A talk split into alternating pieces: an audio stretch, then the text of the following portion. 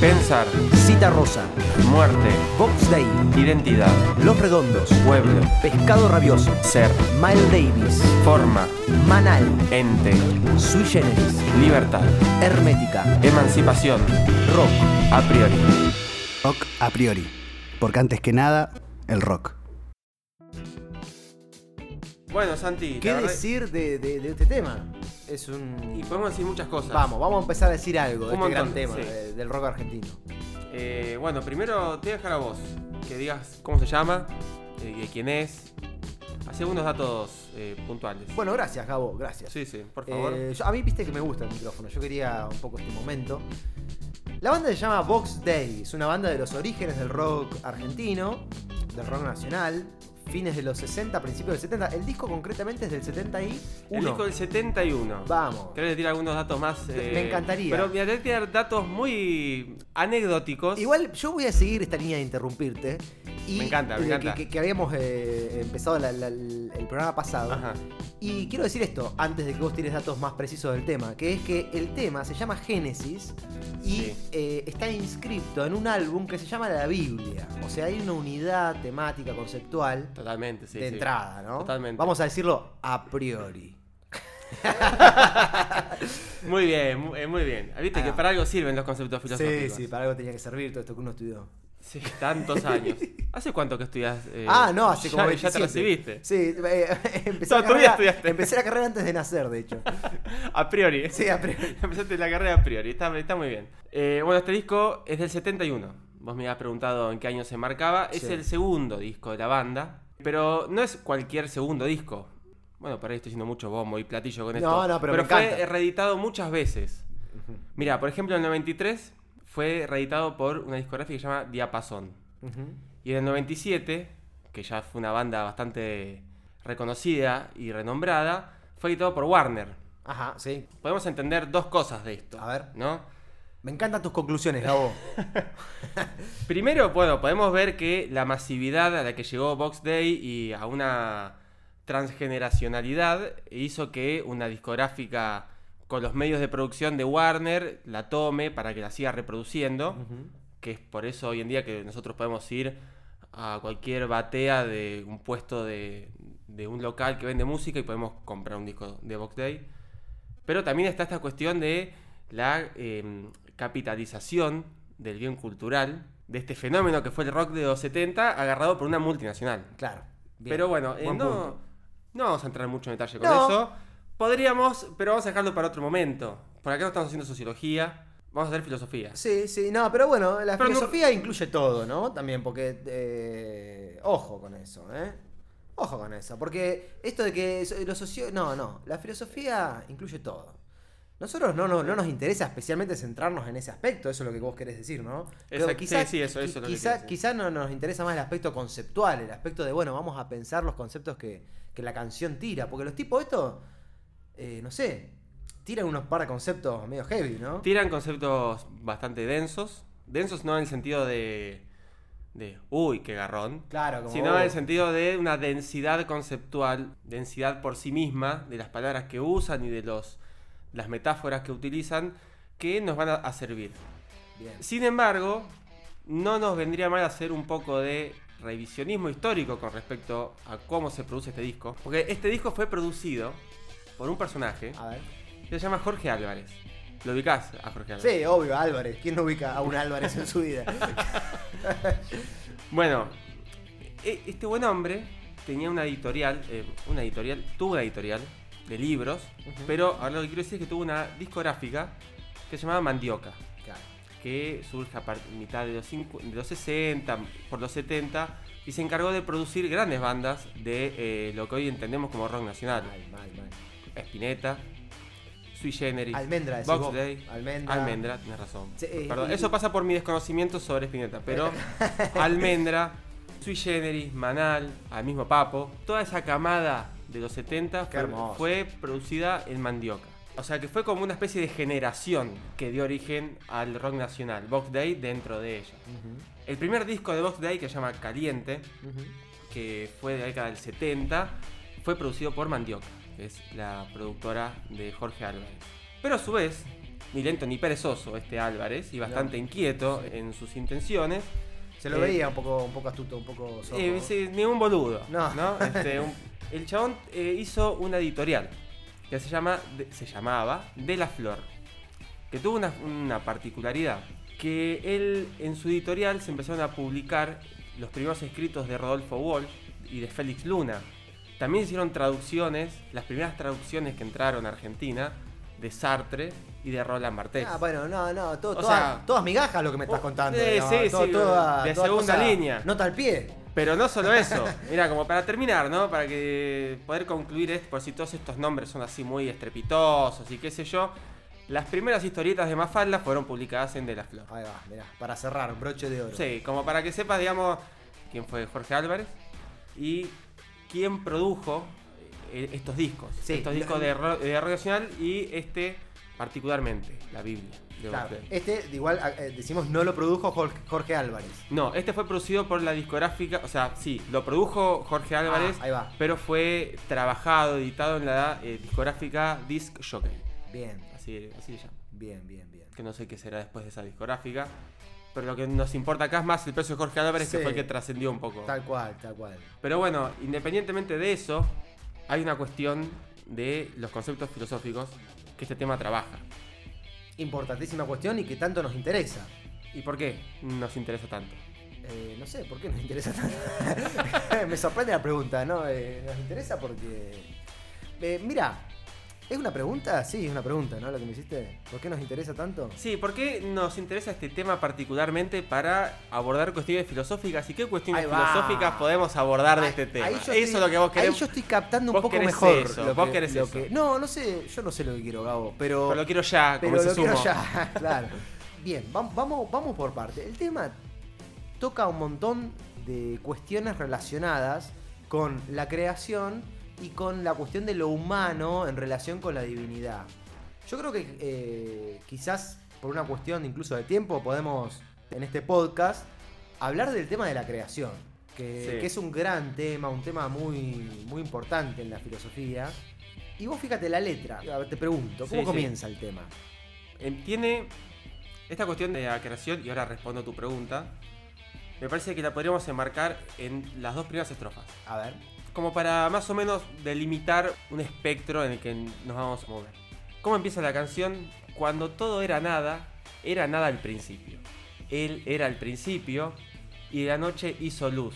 Bueno, ya es un comienzo Fuerte. fuerte, Estrepitoso. fu- fuerte, eh, oscuro, podemos decir. Hay, digo oscuro en el sentido de que hay cierta, cierta oscuridad en esa primera oración. Esto de que, de que cuando todo era nada, nada era el principio. Sí, eh, es medio confuso. Vos, vos como, vos como lo. Porque.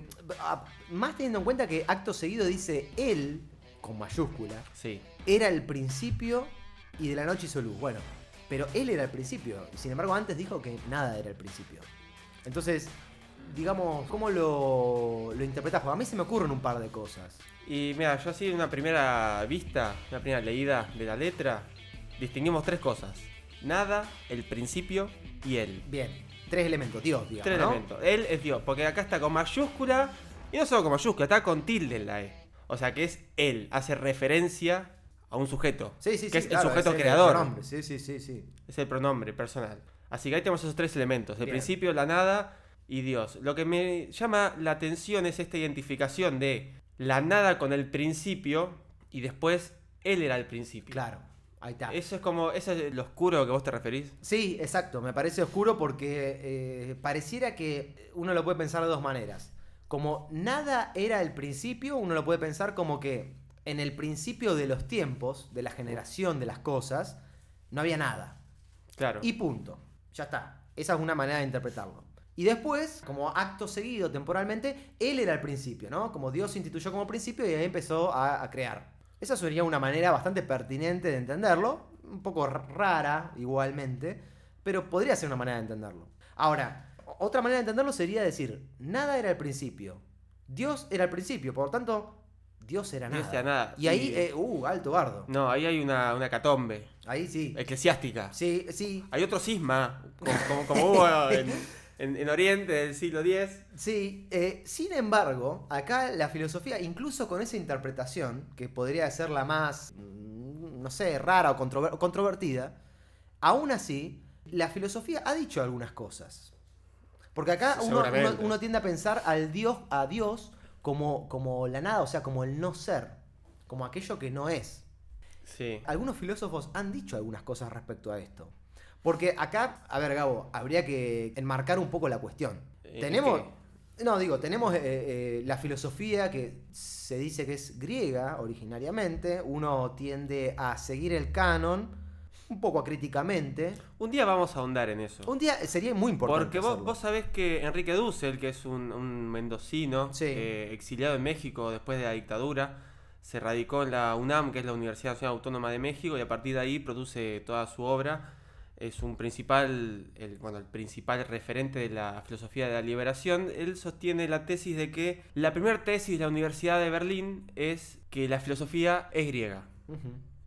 Y ahí empieza a generarse todo el canon y empieza a generarse la filosofía como una disciplina Como una disciplina. particular claro, que se estudia en la universidad. tal cual. No cabe, o sea, viene al caso tener en cuenta que Martin Heidegger, que bueno, fue un, un importante pensador del siglo XX, Alemán también. alemán, una- un perfil muy dudoso porque estuvo afiliado al partido nazi, pero nunca se pronunció demasiado claros al respecto de eso. Él sostenía que la filosofía se piensa en griego Mm, y en alemán, claro. porque después él continuaba por el canon de Hegel, Bueno, por el e- canon e- de Kant. esa, esa ruta disciplinar ha sido. Nosotros hemos. Nosotros digo, cuando decimos nosotros digo los argentinos, Latinoamérica. Ha seguido mucho esa ruta disciplinar de la disciplina. Y tendemos a pensar o a no discutir ciertas premisas. Por eso sería Sí. bueno que en otro programa charlemos esto de si No, la sí, filosofía es griega o no es griega. O bueno, tratar de pensar respecto a eso. De todas maneras, lo que yo quería decir es que Box Day, canción El Génesis, álbum La Biblia. O sea, está haciendo una referencia a la creación, al libro del Génesis de la Biblia, Antiguo Testamento. Uno desde la filosofía, si la piensa, aún pensándola como una empresa europea, aún pensándola como, como griega explícitamente, hay un hecho histórico que es la fusión entre la cultura griega y la cultura cristiana. Sí, sin lugar a dudas. Y eso es un momento de la historia, eh, de la cultura occidental, por lo menos, yo creo que diría de la cultura general, muy, muy, muy interesante. El marco, ¿no? Más o menos desde, desde la muerte de Alejandro Magno, siglo IV a.C., hasta, hasta la caída del Imperio Romano, se conoce ese periodo como helenismo. Eh, ahí yo no me quiero ir por las ramas, pero sí quiero enfatizar en la cuestión de la fusión entre la cultura griega y la cultura cristiana. Y cómo es esta cuestión de, del principio. Porque los griegos, la canción dice, eh, él era el principio. Nada era el principio, dice antes, ¿no? Sí, Pero nada del principio. el principio es un término filosófico, es una en, en español la palabra principio traduce una palabra griega que se llama arge. Incluso voy a, eh, voy a hacer un pie de página lo que vos estás A ver, diciendo. dale, sí, sí. En, en la tapa, en, en el libro de en la Biblia de Box Day, principio está con mayúscula. Ah, claro. No es que- el principio así, algo temporal. Es como, es un sustantivo propio. Bueno, ahí ya eso que esté con mayúscula, ese detalle que acabas de señalar, indica indi- o indicaría que de las dos interpretaciones que dijimos, como el principio como algo temporal o el principio como, como Dios mismo, pareciera que el principio es Dios mismo, ¿no? De todas maneras, bueno, nos, nos estamos un poco yendo por las ramas. Yo lo que quería es enfatizar la palabra arge, o sea, Sí. el concepto de arge. Los griegos, desde, desde Tales de Miletos del siglo 7 a.C., han pensado en términos del principio. El principio de la realidad. O sea, ¿qué, qué- qué característica tiene el- este principio? Tiene la característica que es la realidad fundamental de todo lo que hay. Sí. Es la realidad fundamental, primera, suprema, a partir de la cual deriva todo lo demás. Esto, este concepto, si vos crees mm, metafísico, los cristianos lo toman eh, bastante, no te diría, no sé, linealmente o literalmente, pero eh, hay una armonía ahí entre la cultura griega y la cultura cristiana. Digo, si vamos a marcar esto que estamos hablando en, eh, en términos de griego-cristiano, está bueno pensar este tema, que es un tema cristiano, vamos a decirlo así entre comillas, en contraposición a la cultura griega, que sería la cultura, si vos querés, filosófica, ya que estamos hablando, digo, de filosofía, eh, de música y Sí. filosofía. Es que yo creo que en esa contraposición de cultura griega y cultura cristiana, podemos mencionar como espacio de sincretismo lo que sería el cristianismo primitivo.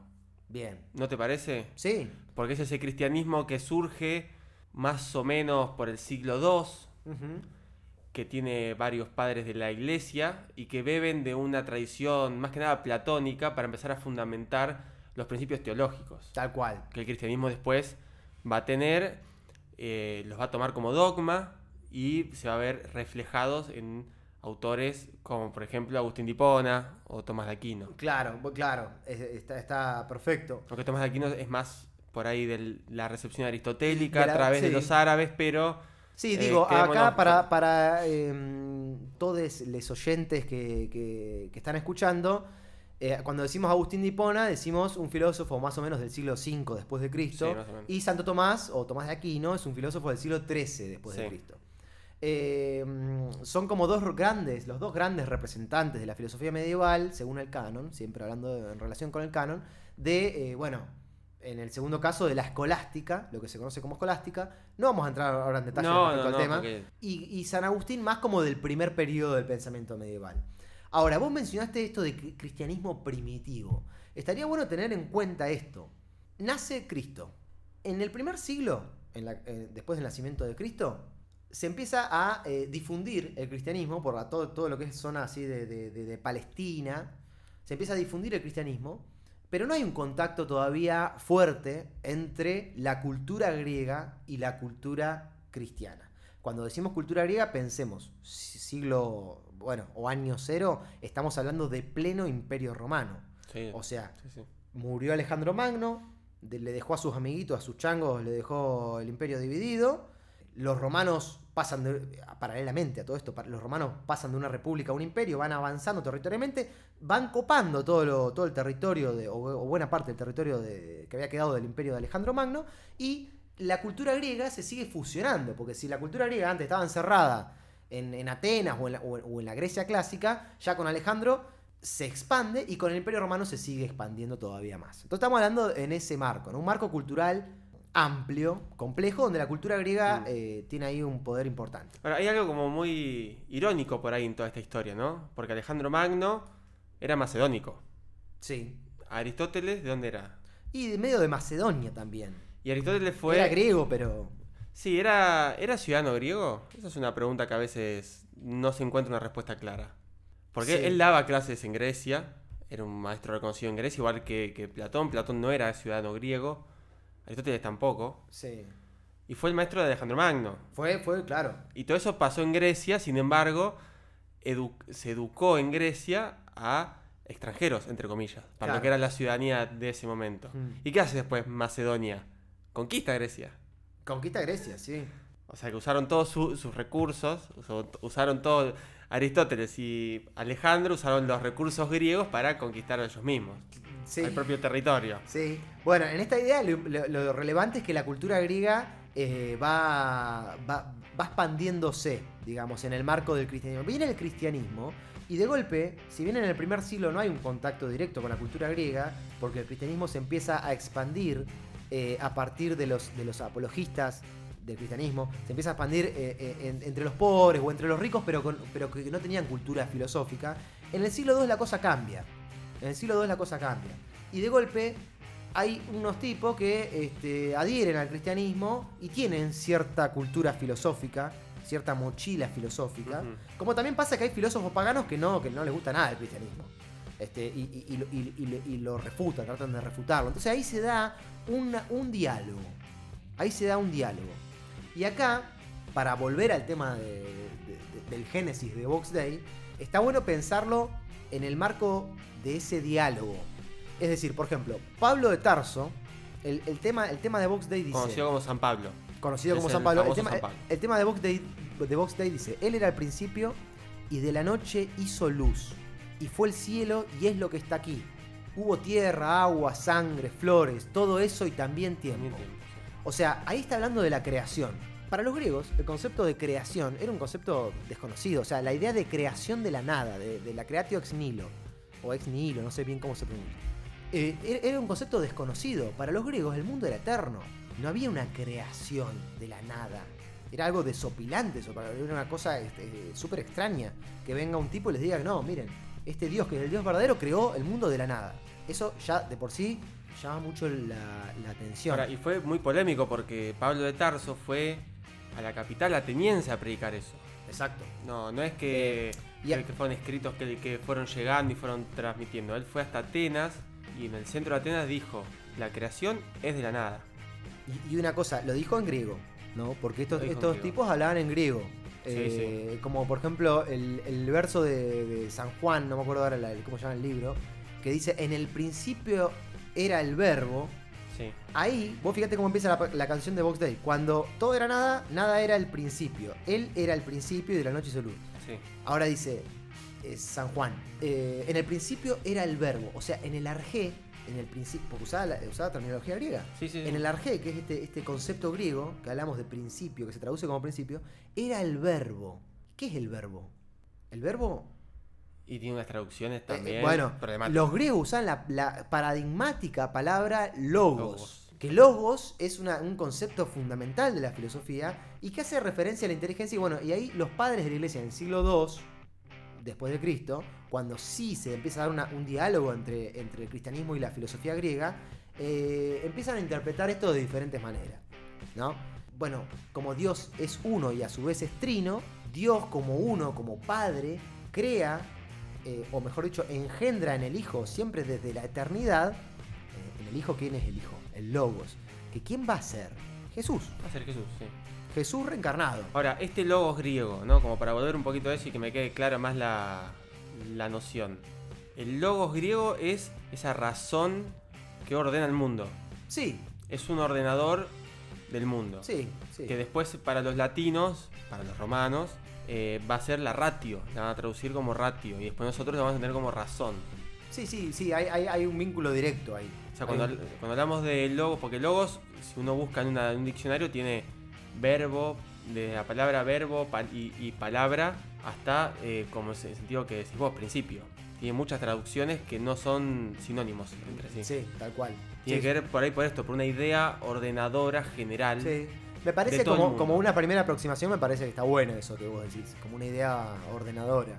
Eh, ahora digo, eh, por ejemplo, uno, mm, tratando de recapitular esto que estamos diciendo, que, que a- al oyente le puede resultar un poco mm, engorroso, confuso, porque nos estamos metiendo con, con una terminología media extraña, eh, muy propia de la filosofía. Digo, tratando de recapitular, uno cuando escucha el tema, a alguien de filosofía como somos nosotros y que tratamos de poner en estos podcasts una propuesta de música y filosofía, a alguien de filosofía le llama la atención esto del principio y esto de que crea, de la noche hizo luz, crea de la nada. Esa es la creación de la nada. Y, y- y pa- y está bueno decirlo, para los griegos esto no pasaba. O sea, Platón en el Timeo, que es uno de sus diálogos de vejez, habla de, de un demiurgo, como si fuese una especie de dios creador, pero que no crea de la nada. No, no, no existe la creación de la nada. Incluso el motor inmóvil de Aristóteles, que es como si fuese el dios, tampoco crea de la nada. El mundo es eterno. Y esto está bueno mencionar esta cuestión de la eternidad con esto que dice después estos muchachos de Vox Day, que dicen, hubo tierra, agua, sangre, flores, todo eso y también tiempo. Claro, Dios vive en el plano de la eternidad. Exacto, el tiempo no existía. No. Antes de esa creación no había tiempo, había eternidad. Eso eh, eh, está, está bastante, eh, bastante interesante y, y está bueno este ejercicio que estamos haciendo de tratar de contra- contraponer lo, lo griego con lo cristiano. Porque ha- hay cosas donde se fusionan y se hermanan y hay cosas donde no. Sí, sí, sí. Pero ahora, esta cuestión del tiempo. Dios crea el tiempo. A diferencia de los griegos que ya venía existiendo siempre. Sí.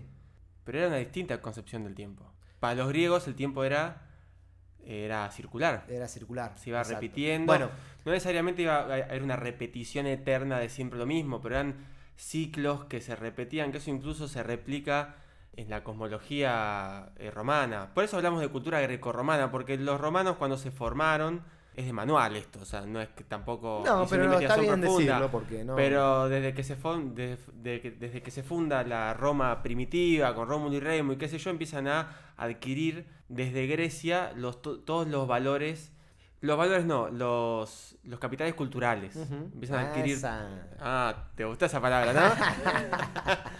Entonces esta cuestión del tiempo circular tenía que ver con pro- eh, hechos de momentos de prosperidad, momentos de caída, momentos de guerra, de falta de cosecha, de, de miseria, otro momento de levantamiento, otro momento de oro. El momento de oro es el momento de los héroes, para la Claro. literatura romana, por ejemplo. Mm.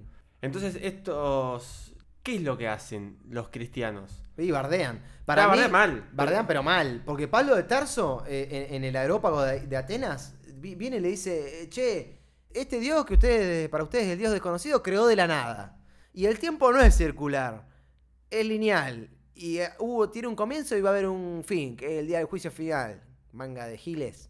Para mí les dice así, boludo. Es que es una cosa así.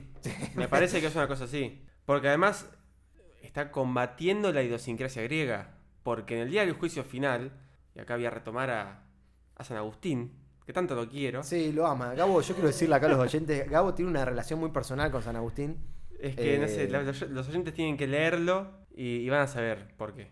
Es un gran escritor, fue un gran, fue un gran escritor, fue un gran, un gran, una gran persona con muchas cosas vividas que después supo canalizarlas a través de- del cristianismo. Y él tiene una obra muy casi, casi monumental, se llama Ciudad de Dios, que cuenta desde los orígenes de la humanidad, incluso cuenta anécdotas en donde los descendientes de, de Caín se enfrentaban con gigantes y trata de dar testimonio de eso, diciendo los restos que se encontraron en tal lugar, de tales huesos. Es un, es un laburo muy fuerte el que hace con Ciudad de Dios. Y ahí él marca, hay un principio y hay un final del tiempo.